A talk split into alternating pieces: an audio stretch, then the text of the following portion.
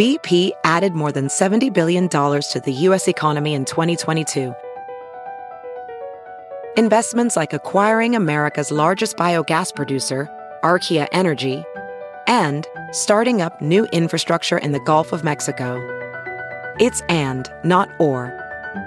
See what doing both means for energy nationwide at bp.com slash investing in America.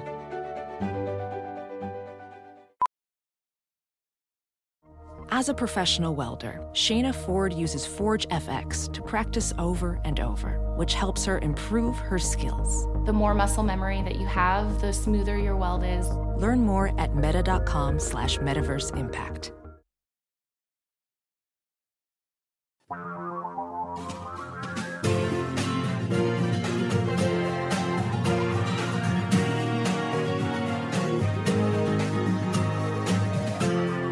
This is the Thom Hartmann Program. Greetings, my friends, patriots, lovers of democracy, truth, and justice, believers in peace, freedom, and the American way.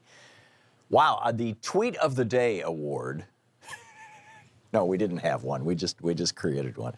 But the Tweet of the Day award has to go to Joe Scarborough. I never thought I'd say this, but uh, this is an amazing tweet. He, he he tweeted this morning. Ken Burns, you know, the guy who does the documentaries, he did the Civil War and all these others. Ken Burns told me Robert E. Lee killed more Americans than Hitler, Mussolini, Stalin, Ho Chi Minh, Saddam Hussein, and Osama bin Laden combined. That's right.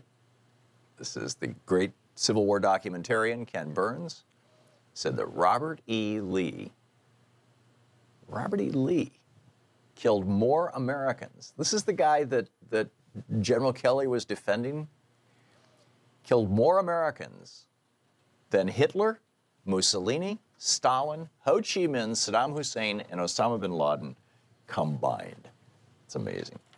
So Donald Trump last night, uh, Donald Trump Jr. last night decided that he was going to show that he understands something about economics, right? He, he tweeted a picture of his daughter Chloe holding her candy bag, you know, Halloween trick or treat candy bag, out to the camera. And along with this, along with this picture, he tweeted, I'm going to take half of Chloe's candy tonight and give it to some kid who's sad at home. It's never too early to teach her about socialism. Right. Well, that's that's really not what socialism is all about. But but I, it's it's interesting the the tweet responses that he got. Uh, ben uh, says, I, I told my kid to stay home early and I'll buy him candy. He doesn't have to lift a finger. Never too early to teach him about being Donald Trump Jr. Soledad O'Brien, you know, the, I think CNN, right? She was on CNN for years.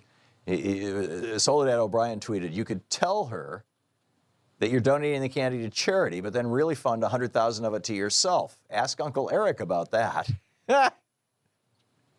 Zap. Uh, Ryan Cooper says, "I'll take half. I'll take half my kids' candy, store it in a ta- Cyprus tax shelter, and then declare bankruptcy to teach her about capitalism."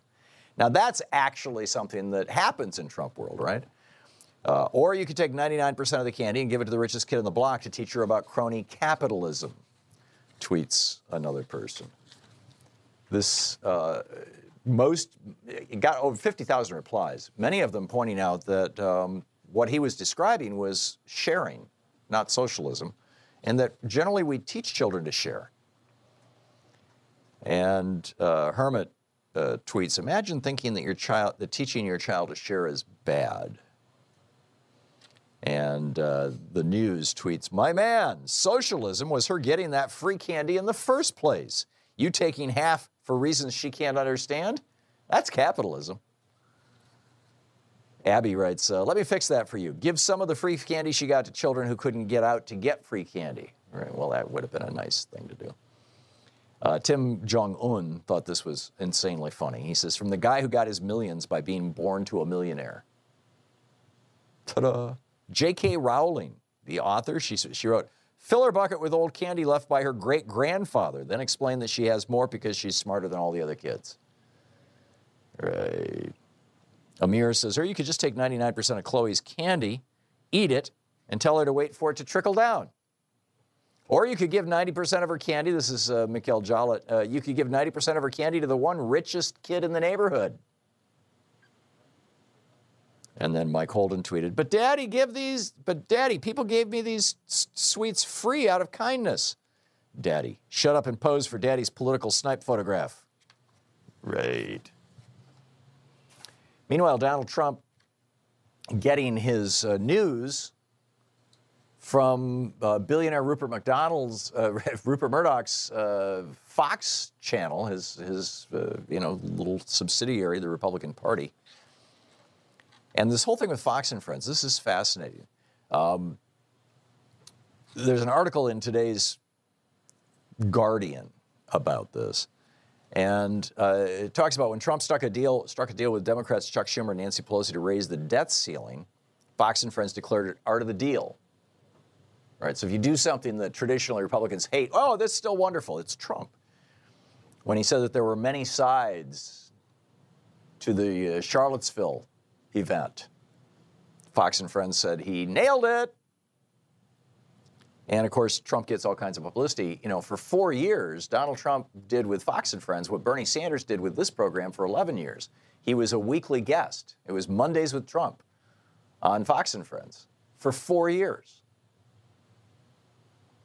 How that, you know, didn't get examined or discussed in the media is is baffling because this this is this is like developmental stuff, right?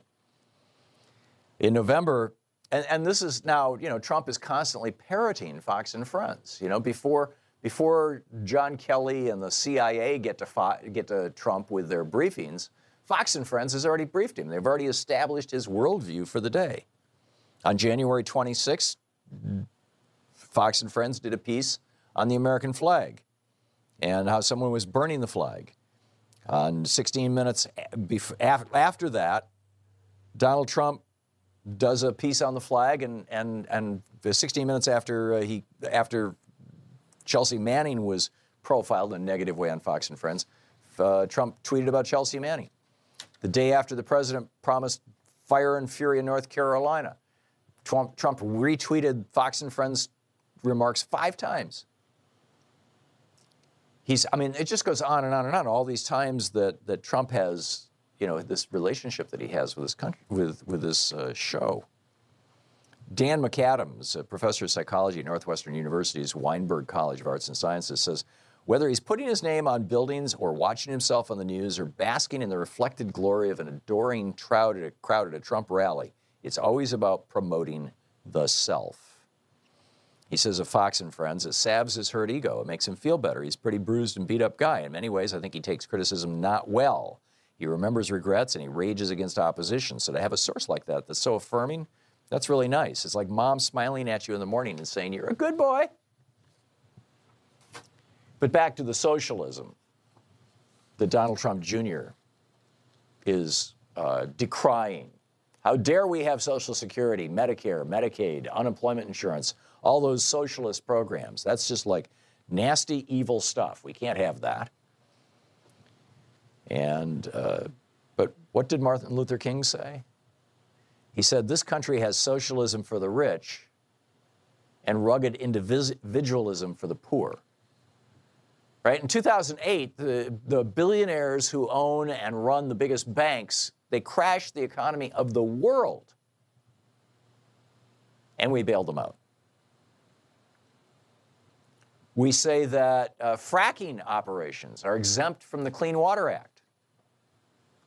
You've got companies, you know, uh, Boeing did it a while ago. Now Amazon is doing it, going around the United States saying, who wants to give us a whole bunch of socialism? Who wants to give us a bunch of free money? Who's going to give us, you know, decades of tax breaks and subsidies and things if we move our headquarters here? 20% of big companies pay nothing in taxes, while we pay for the government structure that enforces their property rights, their patents, their trademarks, their contractual interests. We pay for that whole court system, we pay for everything. We have socialism for wealthy people. We, you and I are supporting them, especially when they pay no taxes like Donald Trump. He uses our court system aggressively. And who pays for that court system? You and me. Trump's not paying his taxes, or at least as far as we can tell. An amazing study out of Cornell on this. I'll, I'll get to that in just, just a few minutes. Stick around. We'll be right back.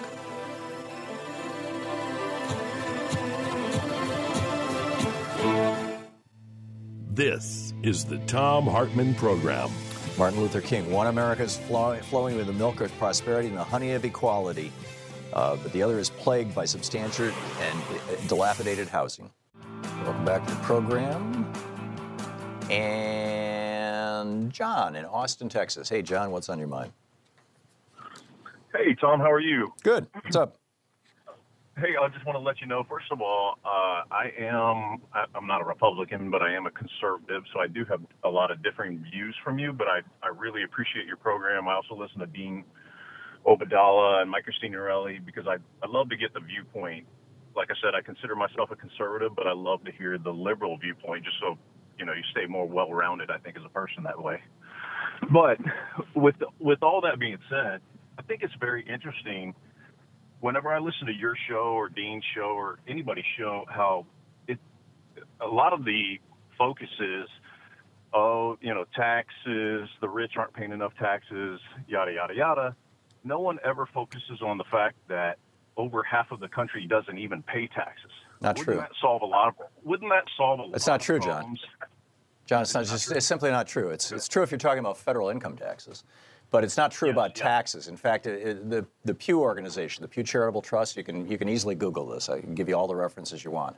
Uh, it's by Elaine Povich. It's titled The Poor Pay a Higher Percentage of Income in Taxes Than the Rich. Uh, it was published January 15th, 2015. And uh, it's from a, a, an exhaustive study that was done. Pew is not a partisan organization. According to the report, the lower the one's income, the higher the effective state and local tax rate. Combining all state and local income taxes, property taxes, sales taxes, and excise taxes that all Americans pay, the nationwide average effective state and local taxes tax rates by income group are as follows. The poorest 20% of Americans pay 10.9% of their income in taxes the poorest 20%. The, the middle 20% of Americans pay 9.4% of their income in taxes, and the top 1% of Americans pay 5.4% of their income in taxes. So the fact of the matter is that poor people are more heavily taxed as a percentage of their income than are rich people in the United States. And, and so, you know, if you're looking for where the socialism is happening, where the benefits are to be found, they are to be found with six figure incomes and above. In fact, he- they, they note in 10 states with the most regressive tax structures, the bottom 20% pay up to seven times as much of their income in combined taxes as their wealthy counterparts. And this is why these so called low tax states, you know, they have low income taxes. Uh, these low tax states like, you know, Texas, Louisiana, Alabama, uh, Florida, things like that, why you have such huge disparities of wealth. Because the wealthy people are paying literally one seventh the, the percentage of taxes, in, uh, you know, the percentage of their income in taxes, as are working poor people. Back to you, John. Very interesting. Yeah, but no, very interesting. Look, I, I think that you're looking at only state and local taxes, which is what people are paying, And federal taxes. Gas. This is combining all Well, three. But isn't it true that the majority, uh, well, maybe not the majority, but there's a vast group of people that don't even pay income taxes in this country, and, that, and then they are taking social programs No, that's not true, like John. welfare, like That's- Medicaid. John, like it's just not Social true. Security. It's just not true. If, if you're if you're working the crappiest job on earth, right? If if, if you're if you're uh, washing toilets at a fast food restaurant and being paid seven dollars an seven dollars and twenty five cents an hour to do that, and and you're only ma- and it's part time job, you're making five or ten thousand dollars a year. You're you're at the bottom of the bottom of the of the pay bucket in the United States. 100% of your income you're paying income taxes on. It's just not the federal income tax that's associated with higher wealth. It is the FICA tax that's associated with lower wealth. In fact, in up, eh, people who make over $118,000 a year don't even have to pay that tax anymore. But 100% of working people are paying the, you know, the Social Security and Medicare tax, the, the FICA tax. At the very least, they're paying that 3.1%. 100% of all workers. And that is a tax that is associated with your income. So I don't know how you cannot call that an income tax. Okay. Well, very good. Well, Tom, I appreciate the program. I love listening to you. Great. Thank you, John. Good to hear from you. Appreciate the call. John in, uh, from John to John. John in Vernon Hills, Illinois. Hey, John, what's on your mind today? Hey, Tom. Um, I'm a huge fan of yours, and I'm trying to get in to see you at the uh, in uh, Countryside next week. Oh yeah, that'll be great fun. Although I think that it's sold out, um, but uh, maybe Yeah, not. I don't know. You, you uh, can Chris check with Rock WCPT. Trying to see if he could get more um, from the from the providers of More seats? food. Oh, and I see. Another chair or two. Yeah, I think I think they, they run up against uh, fire marshal things. But anyhow, you, you were saying, John, that's not what you called about. No. Um, first thing is, so many people keep call, say, saying they're conservatives. Well, very few real conservatives left. Conservatives basically are okay, although they have some different ideas than liberals do.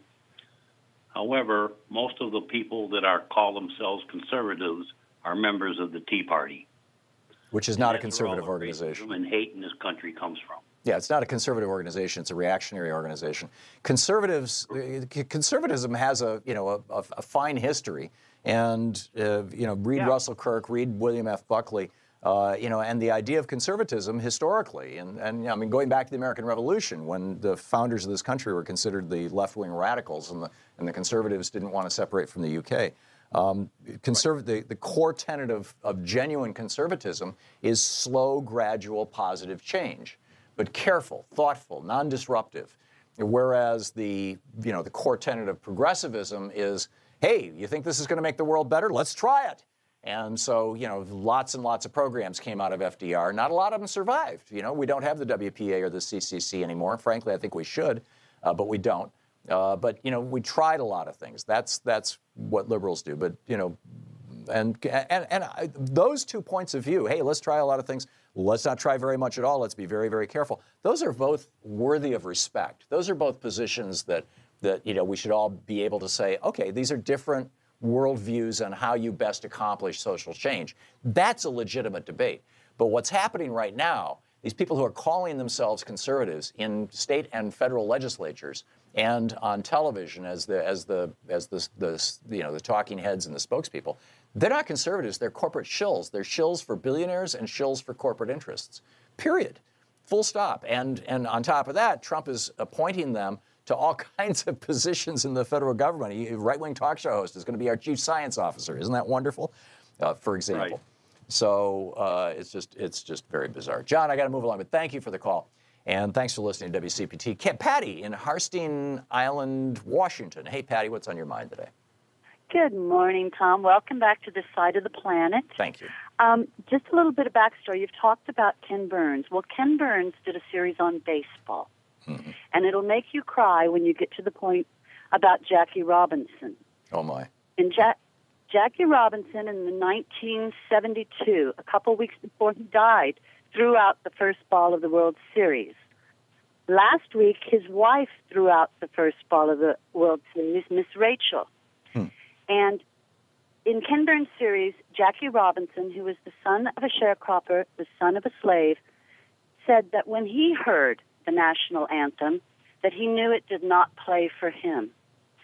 And that just broke my heart. And I, I wanted to call you last week when Miss Rachel Robinson threw out the ball, but here I am today, and I have a ditty for you.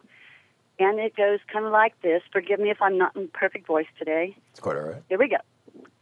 Oh, say, can you see the world that we need, where freedom is strong and oppression is wrong, Okay. where the air is blue and the waters run true. Patty, I got to stop you. I, it's, I, I, I'm sorry, Patty. We're, we're, you're doing a great job, and it's a marvelous song. But having people call up and recite songs or recite poems or, or you know anything is uh, just doesn't work for talk radio. But it's a great song, Patty. Thank you for your call. Bob in South Dennis, Massachusetts. Hey, Bob, what's on your mind? Hi, Tom. How are you? I'm, I'm well. I, I hope Patty is not feeling badly. I, I love the song. I just, you know, after the last person called and sang the national anthem last week, I think it was toward the end of last week, and we just all got together and decided we can't we can't be doing that. Anyhow, Bob, to you. I, I, I agree with you. I was wondering if you're familiar with the United Daughters of the Confederacy. I am. Yeah, they're they're the principal group in the 1920s that was behind erecting the, the monuments to their ancestors. Right.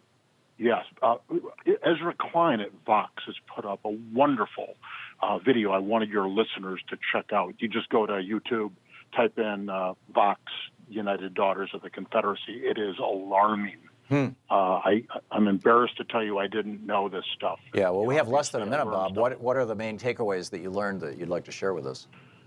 Well, just rewriting history, uh, just Uh-huh. saying that slavery wasn't bad at all. Uh, slaves were singing, they were having fun. Um, it's just a complete rewrite of history, Tom, Yeah. and it's it's a crime against humanity. Well, and those frankly. and those narratives, by the way, still exist in some schools' textbooks. I mean, they were they were they were ubiquitous in the United States 40 years ago, and but they're they're still out there. And uh, you know the the the the, the fantasy of the happy slave, the the, the benevolent slave owner. I mean, all this all this nonsense. And yeah, it was the United Daughters of the Confederacy and the Klan who were pushing it really really hard. Right. But the United Daughters I of the hope Confederacy was the your- front Your, group. your listeners will check it out. It's just alarming. Okay. It's, it's beautiful. Well done. It's under seven minutes. Yeah. Okay. Go on YouTube. Thank I'll you check very it much, out. Tom. Thank you, Bob. Thanks for the call and thanks for the heads up. I appreciate it. We'll be right back. Everybody's talking about superfoods, those nutritionally dense foods that are especially beneficial to your health. Did you know that one of the most powerful superfoods you can put into your body is beets? They're loaded with an important nutrient that increases your blood flow, which increases your energy. But who wants to eat a pile of beets every day? Not me.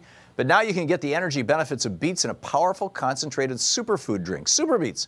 Only Super Beets is made from beets grown to exacting standards, then concentrated into superfood crystals. Super Beets promotes the body's own natural ability to produce healthier circulation for increased energy and stamina all day long. So if you want the benefits of a powerful superfood, call 800 568 9889 or go to tomsbeets.com.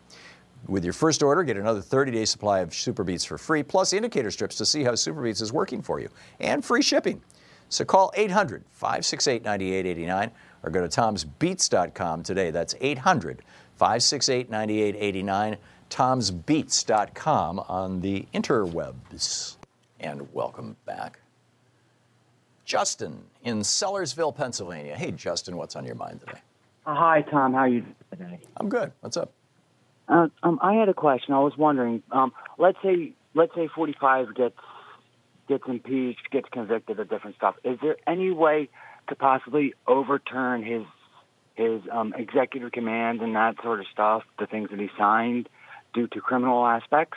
Not to the best of my knowledge, Justin. I, I- don't know of any laws that, uh, and it's certainly not in the Constitution, that would void the behavior of a president who has been impeached. And uh, although we've never had a president impeached, I mean, I think that probably closer than anybody else, Nixon would be the one that that might apply to, because he was, you know, just a, uh, a whisker away from being impeached. He, he bailed before he could be impeached. But Yeah, there- there's no no mechanism for that. The mechanism for that is actually the ballot box. It's it's you elect somebody who who is I mean you know who's going to do what Trump is doing to Obama's legacy. Uh, you elect somebody who will do that to Trump's legacy. You know Trump is is stamping out everything Obama did, and and he's uh, you know replacing actual scientists at the EPA with industry shills, replacing actual scientists at Interior and and the uh, USDA and others with industry shills. Okay, You could so reverse- basically vote back to normalcy then. Yeah, yeah, yeah. That's what it comes down to. Yep, Justin. Thanks a lot for the call. Sarah in Las Vegas. Hey, Sarah, what's on your mind today? Uh, good morning or good afternoon, Tom. Hi. it's nice to talk to you. Um, I was briefly blown away, but I just couldn't believe the, the other day when your news came when Mayor Carmen had been so dastardly disrespected and dishonored Yes. by the president and FEMA director after all that she's been through and uh, the hurricane and everything, and to not even be able to see the the president at all or talk to him, I thought that was terribly horrendous. And so I really think it's time for all of America to stand, stand up and say, we're not you, you're not us. And we have more than enough liquid funds and other FEMA funds and uh, institutions, educational institutions, sports facilities that would be glad to have her come and talk at these places, places that would be glad to open their doors for letting her, accommodate her and feed her and br- bring her back if she's gone, and just let America be what our president is not. What astonished me, Sarah, was uh, I didn't see that in well, I don't watch that much media, but I you know I didn't see this story anywhere yesterday. It was like you know. Oh, it was it was on one of your brief newscasts. Yeah, no, I, I did the story, but I didn't see anybody else do the story, and I thought that you know that's Oh. I'm guessing Free Speech Well, TV know, did the story. Amy Goodman had it, and I can't tell you who else. I, I mean, that's But was it in the corporate media? That's range. yeah. it- I, I, I didn't see any. I didn't have any sense that this story was being covered in the corporate media, and Well, I I really don't know whether it is or not, but I think it should be blown up enough that they would meet. We'd have enough stink going on that they would think that they really needed it in one way, shape, or form. Because, you know, according to all the scientists and everything, it's going to keep going this direction. Yeah. And if we don't help right now with power and stuff like this, we're never going to be able to do it. And we just, you know, they have waited more than long enough. Uh, according to Amy on uh, the other day when she was Sarah, asking, Sarah, we're out of time. We're out of time here. I'm sorry, but um, yes, I agree. Thank you for the call. We'll be right back. Welcome back. Sean in San Diego, California. Hey, Sean, what's on your mind today? Hey, Tom. Uh, first of all, I've, I've uh, followed and admired you since your early writings about uh, hunters in a farmer's world. So, it's, Oh, thank uh, you, with Sean. regret, I, my, my first call is to, to differ on something. but Okay, well, go for it. regardless, yesterday, yeah, you know, there was the conversations, and uh, you seem to support the idea that Kelly referring to Robert E. Lee as an honorable man makes him a racist. I just think that's that's mistaken to make that kind of a stretch. Um, Robert E. Lee's life, certainly after the Civil War, I think you could argue was that of an honorable man, helped bring about reconciliation Yeah. between the South and the North. And you know, you would, I think, a military man could refer to General Rommel as an honorable um, general, an honorable man. That would not make them an anti-Semite. Um, you could refer to to our founding fathers, many of them as honorable men. That doesn't make you a racist because they were slaveholders. Yeah. Um, I, I just think it's too far a stretch, Tom. All right, all right, Sean, I get it. Um, I the in my mind, Robert E. Lee was a brutal slaveholder, and bragged about it. Bragged about how tough he was on his slaves, and and uh, you know, and and to def- and, and to defend him and to say that the Civil War was not about slavery when the Civil War was entirely about slavery in my opinion, is if, if, if that doesn't make General Kelly a racist, at least it makes him somebody who is blissfully, deeply buried in his white privilege and unaware of the consequences of, of slavery and racism on people of, color in this country. That, and I, I, I, I stand by that. I, I fully agree. You cannot claim Civil War was was not about slavery. I don't know what Kelly's statements were in that regard. I do know that the statements that he made partially defended Lee. He said it was caused. He said the war was caused by a lack of, of compromise. I mean, you know, the Three Fifths Compromise, the Missouri, Con- eh, the, the, the Civil War. Eh, you know, what led to the Civil War was nothing but compromise. We had been compromising around slavery since the beginning of the Republic. Jefferson tried to write slavery out of the Republic in his first draft of the Declaration of Independence before we were even a country. and Referring, referring to him as a traitor, though, I think is, is also mistaken because there was, I mean, he was faithful to his nation state of Virginia. And prior to the Civil War, we really were citizens first of our state, not of our nation. That's, that's a modern concept as a result of the Civil War. no, you're you're Um, thinking you're and- thinking and our about the Our no, Constitution reflects that. No, Sean, you're thinking about the end of the Articles of Confederation. Uh, during the during the couple of years that we existed operating under the Articles of Confederation, individual states had sovereignty, and basically the United States of America was a giant free trade deal among the 13 colonies. And, and I understand that. and the Constitution was what you know psychologically, we had established federalism. changed. So. Yes, but psychologically, we had not changed as a nation. I think until the Civil War, which Well, you're, you're, you're right that the. Civil War increased the power of the federal government dramatically. And we went from being strong states, weak federal government, to weak, to weak states, strong federal government. You're absolutely right. But, but, you know, okay, well, eh, we're, we're starting to talk in circles. Sean, I'm going to move along. Thank you for the call. Steve in Bellingham, Washington. Hey, Steve, what's up? Oh, hey, hey, Tom. Um, Yeah, great show. I was just listening to you talk earlier to the conservative. Uh, well, you were talking about the difference between conservatives and liberals, and um, I wanted to expand on that. You reminded me of um, of um, an analogy that I've thought in my head for a long time now. Conservatives want to hit the brakes on the society that is our car, and liberals want to hit the accelerator. And that's why, if a society is functioning properly, you know, conservatives are not should not be demonized. They are, you know, they do serve a, a no. Both group, function. each group provides a balance to the other, and you know, it's I, I'm all in favor of that. Well, that's my, that's what I'm mourning is that conservatives like my dad no longer exist on the political sphere. It's you're, you're either a shill for a particular industry, or you're a shill for a particular billionaire, or you're a shill for a particular country. But you, you know, who is a shill for America? I don't see anybody. Well, yeah, and and I see, you know, right now we've been hitting the brakes like hard, slamming them hard for a long time. Right. And we need change at this point. We need uh, to hit the accelerator. Yeah, we've been hitting the brakes so much that we're $3 trillion in the hole on infrastructure. Our country is falling apart. The Chinese are, are leaping ahead of us. The Europeans are way ahead of us. And, and all of this because of these, these, these crazy policies. Steve, spot on. Thank you for the call. Well said. Mike in Seattle. Hey, Mike, what's up?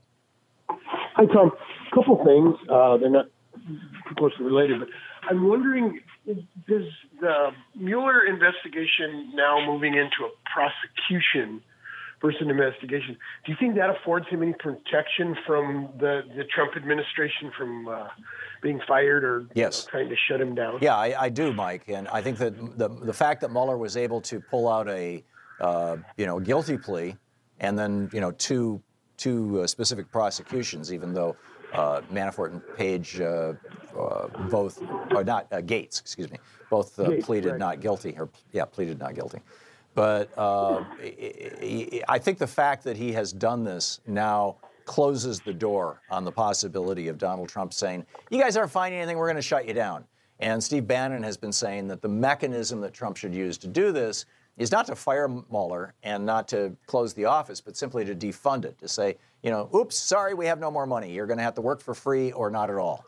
And Oh by the God. way, if you decide And to work for free, And that's without congressional, uh, congressional. I mean, that he can do that behind closed doors or whatever without Yes. Congress, without seeing the light of day. Oh my yes, gosh! yeah, yeah. Okay, just because Congress appropriated the money doesn't mean that the executive branch has to spend it.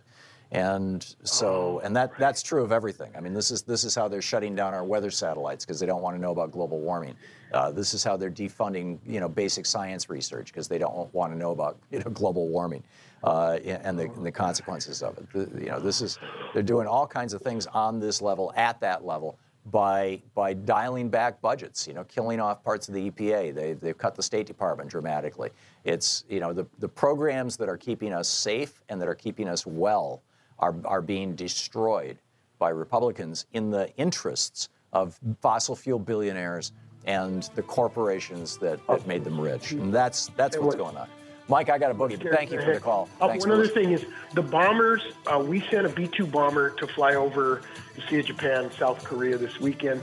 Russia sent two of their Strato bombers or whatever in response that were intercepted by two F 18s and some Japanese. Yeah, this is not a good thing. Mike, we're out of time. I'm sorry. We'll be right back. Welcome back. Thom Hartmann here with you. And on the line is Marshall Curry, two time Academy Award nominated documentary filmmaker. His website, Marshall Curry, M A R S H A L L C U R R Y dot com, uh, spelled just as you might expect. His Twitter is also at Marshall Curry. Marshall, welcome to the program. Thanks so much for having me. You have a big fan here, our video director uh, Nate Atwell. He's just he's totally all over your work. And this this uh, night at the Garden, it's uh, the, uh, the, tell us uh, about this. This is just a short video that you that you put up. Well, tell us the story about this. Yeah, um, this is a most of the time I make feature documentaries, but this is this is super short. It's six minutes long, um, and uh, and and the genesis of it was uh, a, a dinner that I had with a friend of mine who's writing a, a screenplay about New York. It takes place in New York in 1939, and he told me that uh, there was a rally in 1939 in which 20,000 Americans gathered in Madison Square Garden to celebrate the rise of Nazism. And when he told me that, I thought, "There's no way this is true." I uh, you know, I'm a reasonably educated person. I would have definitely heard about something like this. Um, and I went back and looked it up, and sure enough, he was right. I was wrong. And this And is like not only- five years after the light at night of the long knives, and and and I mean this this is long after it was 33, 34 that Hitler really locked down Germany and started locking up dissidents and everybody else. It's not like we didn't have some sense of where he was going. Forgive my interrupting. Oh, yeah, no, I mean it's it's it's it's a few months before the invasion of Poland, but um, but you know he was the same night of this rally. He was um, finishing construction of his sixth concentration camp, and Kristallnacht had happened, and there you know had been plenty of indication of what was going on. Um, and and when you see the footage of this event, uh, it's clear that that the people there share his goals. Yeah, it's it's really remarkable. It's it's called A Night at the Garden. It's a six-minute long video of 20,000 American, virtually all of them men, uh, 20,000 Americans wearing swastika armbands and carrying swastika flags and Sieg Heiling as they're singing the the the uh, was it the the national anthem? Yeah, the Star Spangled Banner. Star I mean, what's so incredible about this footage is that they they combine Nazism, which I think most Americans agree is is as antithetical to the American values as, as any philosophy it could be.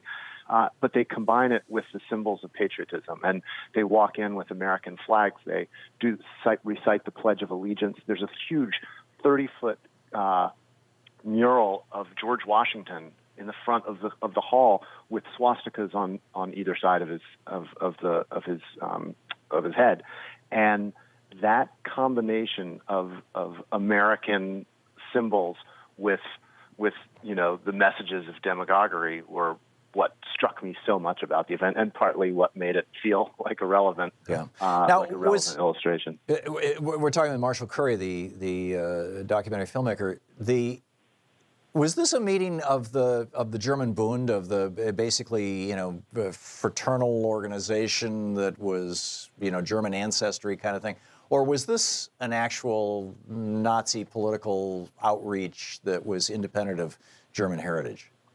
No, it was it was organized by the Bund, so it is. It, there's a, a definitely a strong German uh, overtone to the whole thing. That you'll notice when you hear the the speaker speaking that he has a German accent, and there was a lot of um, a lot of, uh, of of German culture that was tied up in all of this. But you know, these are Americans, and and the the philosophies that they're espousing are not completely outside of the mainstream. I mean, we had a Father Coughlin who had a radio show that was reaching 30 million people that that was talking about, you know, making positive statements about Hitler and Mussolini, and and we had Charles Lindbergh, and we had, uh, you know, Henry Ford, and a number of mainstream people in American culture at that point uh, were were espousing anti-Semitic values and, And fascist. arguing fascist and, and sort of America first. I mean, that, ironically, that's where the that's that's where that that term uh, came from. That that now we sort of hear used in a related but unrelated way. Yeah, it was. It's a, and it was almost a variation on Deutschland for Deutschland, you know, in Germany first, basically. Um, it- what happened? The the the Bund uh, kind of went underground during World War II and and sort of petered out after it's it seems, you know, through through my the years of my childhood. Um, And and I, you know, I'm familiar with some of these organizations. A friend I mentioned on the radio yesterday. A friend of mine was Polish. There's a Polish American Association. My father uh, is the son of Norwegian immigrants, and he was a member of Sons of Norway his whole lifetime. He bought health, you know, life insurance policies for all his kids in, in through Sons of Norway. But those those kind of organizations have have just kind of faded. You know, uh, you, you still have, I guess, an Italian organization that's keeping up the Columbus Day stuff in New York, and you know, uh, Irish organizations keeping things going in Boston. But but by and large, that whole you know ethnic nationalism has largely died from the American scene, or has it? I, I- think certainly in the case of the Bund, it, it did, and and that happened soon after America was attacked uh, by the Japanese and and went to war against the Germans. So, as soon as American soldiers started to be killed by the Nazis, um, it was no longer considered even a philosophy that could be discussed anymore. It, it, it was, you know, these guys were pariah. And, and in fact, the head of the Bund was investigated and, uh, and imprisoned for embezzling money from his group and ultimately um, deported to Germany after, after the end of the war. So, um, but it does make you wonder what would have happened if Japan hadn't uh, in, invade uh, uh, bombed Pearl Harbor, and right. and if we'd had a different president instead of Roosevelt, what would have happened to these to these uh, to this philosophy? Would it would it have become uh, a more mainstream philosophy? And is that part of what we're seeing today? Well, if Charles Lindbergh had been in the White House instead of instead of Franklin Roosevelt, uh, you know, it may well be that all Europe would still be Sieg Heiling, and maybe us too. I, you know, although I think Lindbergh had his own uh, come to Jesus moment uh, during or after the war, didn't he? I, I, I think that's probably right. Largely I mean, what, what was interesting to me about this piece was was almost less the history of it, though, than the lessons that it teaches us about demagoguery. Mm-hmm. And when you see this speech, the speech begins with uh, with um, Fritz Kuhn, who runs the group, um, attacking the press, sort of making fun of the press as as uh, you know, uh, exaggerating and, and distorting who he is. So, um, and then uh, they you know they say the Pledge of Allegiance, and then um, he exhorts the crowd that we need to take America back for the people who founded it from from these people who are who are ruining it. They pick a minority group to sort of lay all of their problems on. In this case, it's the Jews. Today, it feels more like it's it's you know Muslims, Muslims or immigrants from from Latin America or from the Middle East, and yeah. so you know this this attacking the press with with kind of sarcasm and humor, wrapping philosophies that are anti-American in the symbols of American patriotism, picking a minority group to lay our problems on, and and just sort of whipping up people uh, who who are otherwise uh, you know normal neighbors into into submitting to their to their worst angels inside them. Um, I think these are things that demagogues have been using a long time. Yeah. And when you see it in an example like 1939, uh, it can, uh, you know, the goal of the piece was to just sort of sharpen people's sensitivities and and and and maybe be something of a cautionary tale yeah. about. We're we're about that. to hit a hard break here, Marshall. Where where can people find this? Uh, it's called A Night at the Garden, and if they just go to a night at the garden.com, uh, they can see it. And there's also a, a, an interesting page uh, on that same website that has uh, old New York Times articles from the time and, and, and some kind of background about the group and, the, and, and what was going on in the film. Fascinating stuff. A night at thegarden.com. Uh, Marshall Curry. Uh, Marshall, thanks so much for being with us today. It was great to talk to you. Thank you. Keep up the great work. You're doing marvelous work. We'll be back. And welcome back, Jay in Greensboro, North Carolina. Hey, Jay, what's on your mind today? Hey, Thom, it's nice to talk to you again. Nice to talk to you again. Uh, first time you said I was from Greensboro, California, but it's North Carolina. um, I'm actually going to talk for a little bit or two, not a whole lot, because there's a couple of things that need to be addressed. Um, you know, I've actually, you know, as somebody who's young, 34 year old black male with a brain, because there's a lot of us out there, um, despite what you know, white nationalists and white supremacists try to say. Right. Can you hear me okay? Oh, yeah, just fine, Jay. Yeah, so um, this is what I've been putting together. And this is what they don't, and I'm going to talk about the dark money too because all this stuff rolls together, even the Trump having all these old, crusty white guys around him and not having a single other person that represents real America. Um, the thing that kills me is that they always talk about we have a white genocide. And I'm like, okay, where the hell are the trucks with all the dead white bodies on there? I don't see any. Right. Where's the graveyard? Yeah. I'm like, well, we've had a black genocide where black people have been hung, Asian people probably been shot. I mean, everybody's been discriminated. I mean, just, I mean, it's just that to me, what confounds me is that these guys say they hate identity politics, but they are the biggest victims of it themselves. Oh yeah. And I think I yeah. Yeah, they're in psychological prisons of their own making, certainly. Yeah, and I, and I'm like, and they're also, if you notice, they're also very anti-science because science basically disproves all their notions. I said, look, here's what happens when you have an ethno state. If you wipe out people who have genetic diversity, the human species will might as well just go ahead and face rapid extinction. Yep, you're absolutely right. And, and, and increasingly, I mean, this, I, you know, I, I wrote books about this, about ADHD back in the day, um, suggesting that not all things that we think are liabilities or are problems uh, that may be genetic are actually liabilities or problems. That ADHD actually confers substantial abilities to people. And uh, you know, this is your point about you know you need genetic diversity in order for a species to be viable over a long period of time in an evolutionary context. And, And also too. Yeah. Um, I don't mean to cut in. Also too, you can also say this thing of Asperger's because I was at the DSM five. Oh yeah. And uh, you know, my Einstein was an Aspie. Yeah. I mean, Einstein's like, holy crap, these people are smart. Yeah. My therapist was like, you possibly have Asperger's. Yeah. So it's like I don't particularly see myself as weird anymore. I, I'm able to, even though I don't focus on my day to day like I should, I tend to focus on this because it does affect all of us in some degree. Mm-hmm. Especially when you have people like the Koch brothers who are about dark money, or when you have their favorite puppet in office named the Cheeto Man, or Donald Trump as I call him, the Cheeto Man, because he's Mhm. orange like a Fantana soda. Um, he has, to me, what I've been seeing with this whole investigation is a lot of people try to say it was a nothing burger. Oh, the Seth Rich story. Look, the Seth Rich story was a conspiracy pushed by right wingers and Sean Hannity to obfuscate from what's going on. The problem with racism in this country, racists themselves have a tendency to obfuscate. You can be a stealth racist and nobody know you're a stealth racist. I mean, and a stealth racist can be somebody who claims to like everybody, but deep down they loathe themselves, so they loathe the other people secretly. I've Sure. seen it before. Oh yeah, oh, I, I saw that a lot in the uh, um, among the the men who are coming out to trash gay people. It's it's not it wasn't you know racial bigotry. It was uh, gender bigotry, but it was still you know these these repressed gay men who who were who were trashing gay people and and then would come on this program from you know noble sounding groups like the Family Research Council. Um, I ain't buying it. Jay, well said. Thank you very much for the call, and thanks for watching us there. We'll be right back.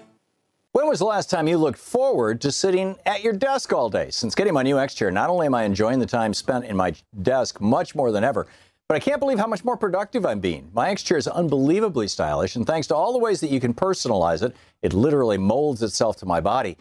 Trust me, this is not your grandfather's office chair. And because I don't need to keep having to take breaks or to stretch my back, I'm getting more done in a day than ever before. If you spend a lot of time in your office chair every day, then you need to try the X Chair.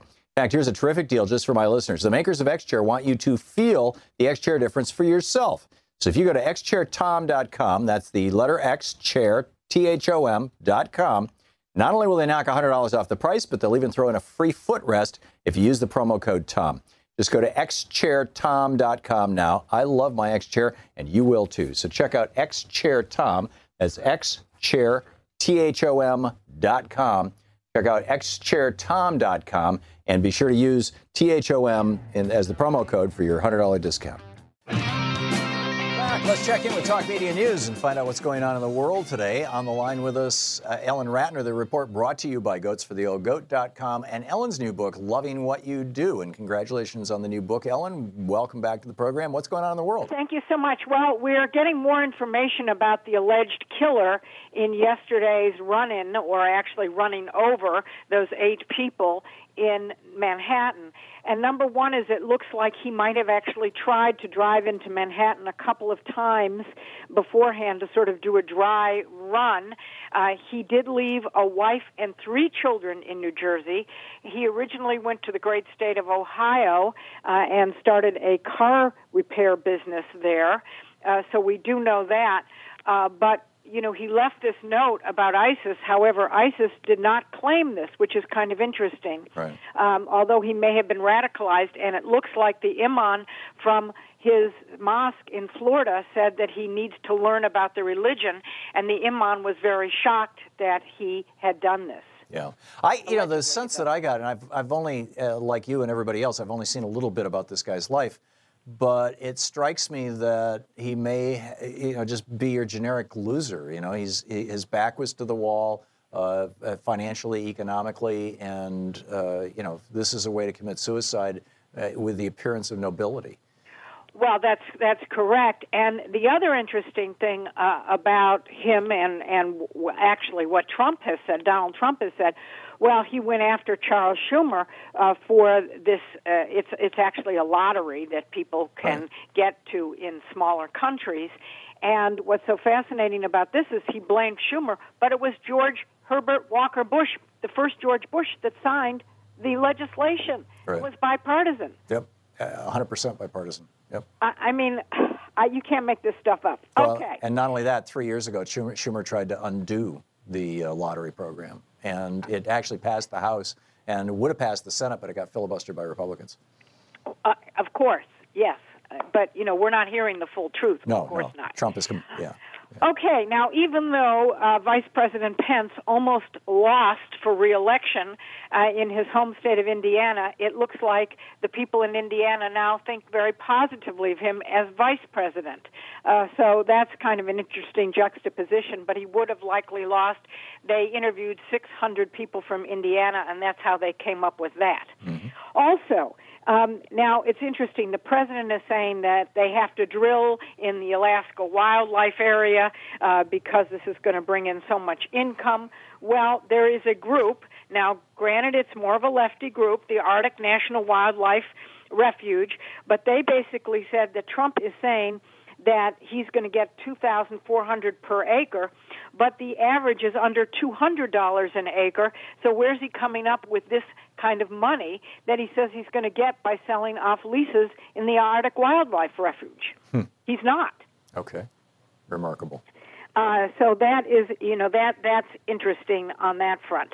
Okay. Um, also, the uh, it's interesting that uh, I had a talk show host who happens to be an attorney who said to me that uh, if the president had been informed before he met with Mueller and fired him, uh, and he was told by the guy Papa, I can never pronounce Papadopoulos. his name. Yes, thank you. Uh, that there was going to be this case that it would be obstruction of justice for him to have fired Mueller.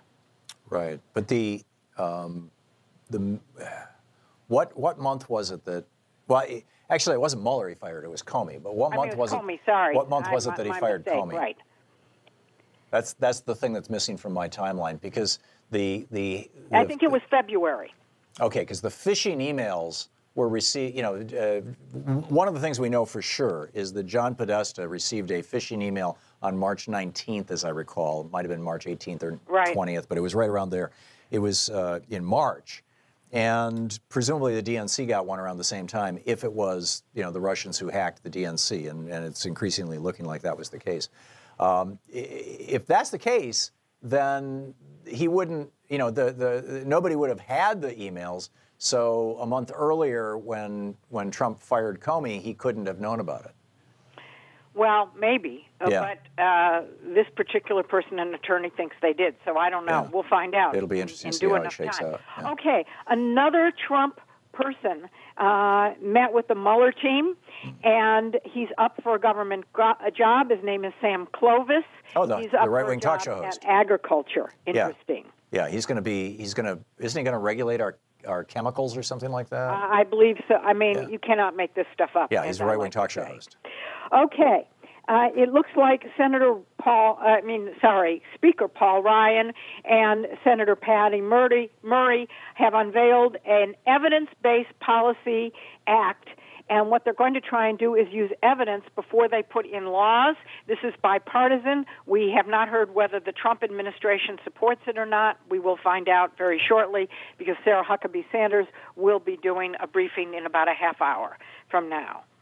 So when they're talking about evidence, boy, that's bizarre. What I mean, I've I've got this uh, article from uh, from the uh, oh, maybe I don't.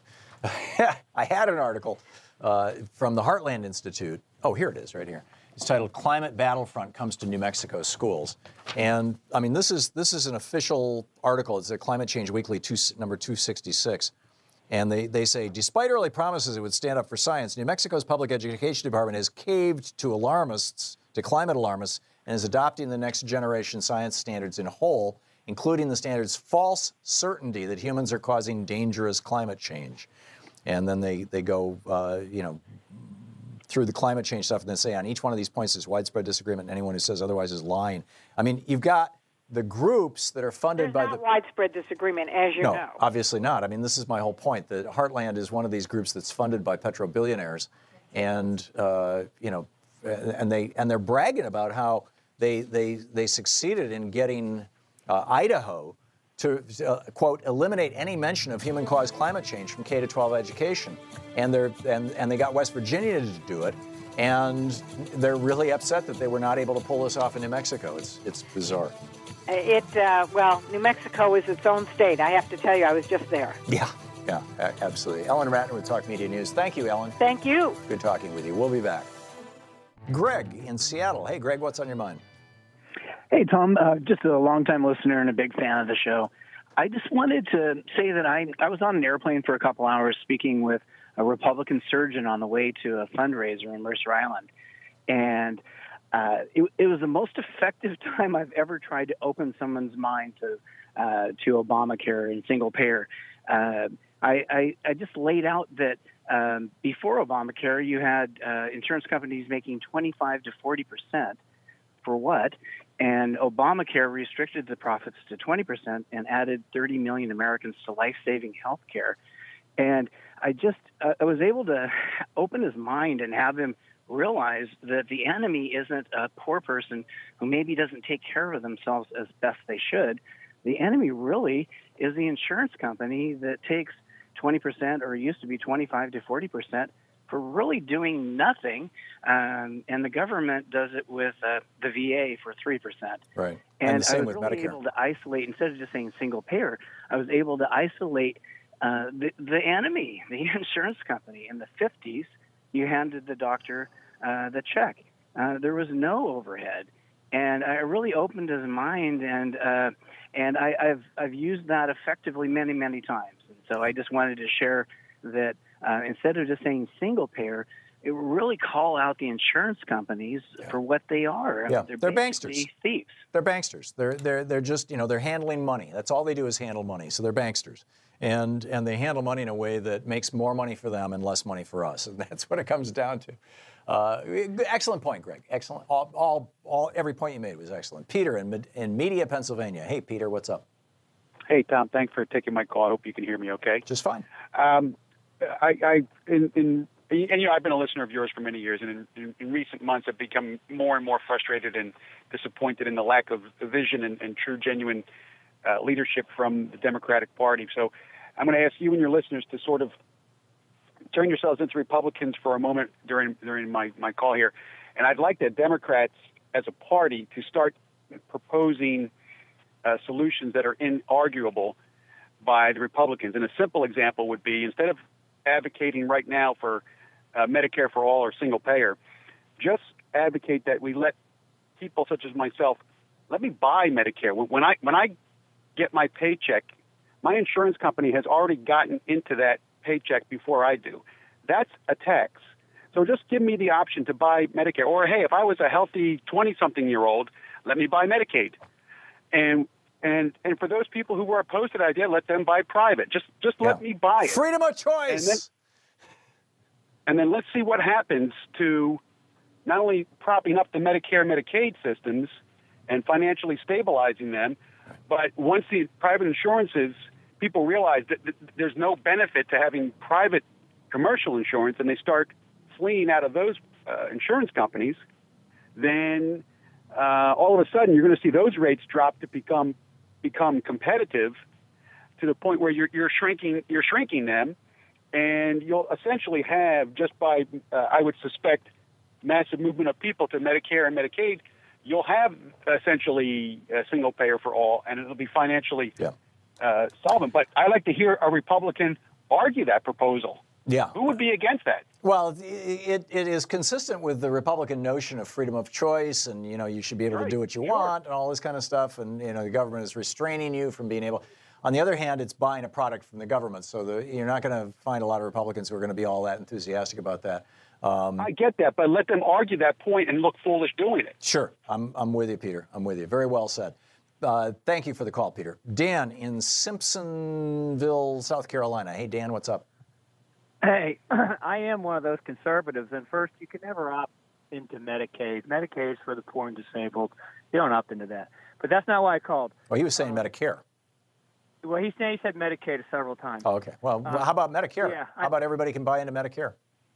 I, I, I think every, any kind of option is great. I, I, Okay. I'm all for it. I think what people will find out that never had Medicare is that uh, it's um, it, it's a lot of money for less service. Dan, Yeah, I would insurance, I would submit to you that you don't know what you're talking about. I've been on Medicare for I've a been in year. the business for 26 years. I know all about it. I've been dealing with offices, doctors, insurance companies for 26 years. Yeah. Well, I know you know, I've been on Medicare for a year. I had back surgery in the midst of that. I've had doctor's appointments. I've had X-rays, uh, MRIs, all kinds of stuff. It has been the most painless experience that I've ever had dealing with insurance. For insurance. you. For me, and True, for everybody else that I know who's on Medicare. one. Yes. That's yeah. an N m- of one, though. Yeah. That's what I'm Well, you know, the, the reason I called. you are too, Dan. was- huh? I said you're offering an opinion of one person too, but that's not what you called about. We have only one minute left in the show. You wanted to get to Nevada. No, yeah. Well, I wanted to get to Nevada, but really, uh, by example of Wisconsin, you told me that most, or you told the audience that most of the time when there's recalls, it's because someone broke the law. That's not what happened in Wisconsin in 2011. The Democrats did a recall up there because they didn't like what Scott Walker was doing. That's why people do recalls, not because people broke the law. I think you know you're calling from South Carolina, Dan. I think you really need to talk to some to some uh, or uh, to some Wisconsinites. Uh, there was I grew up in Youngstown, Ohio. I know all about labor. There, well, but there was there was this broad notion when when Scott Walker was recalled that he had broken the law, and in fact, what he did was he he he hid a bunch of documents, he destroyed a bunch of documents, and he shut down a a, uh, a government agency that was actually investigating what he was doing, and and all those things got sealed. I mean, there's there's so much evidence that Right. Scott Scott Walker was Right. breaking the law and was committing you know nasty politics in Wisconsin.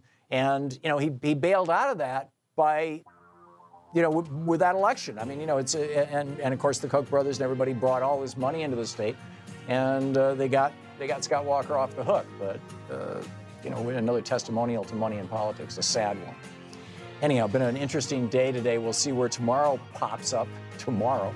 And in the meantime, don't forget democracy is not a spectator sport. If we want to have a functioning democratic republic, it requires all of us to be involved and informed. You know, Jefferson said if you want a, a, a competent, functioning democracy with an uneducated citizenry, you want something that has never existed and never will. Instead, get out there, get active, tag, you're it. We'll see you tomorrow.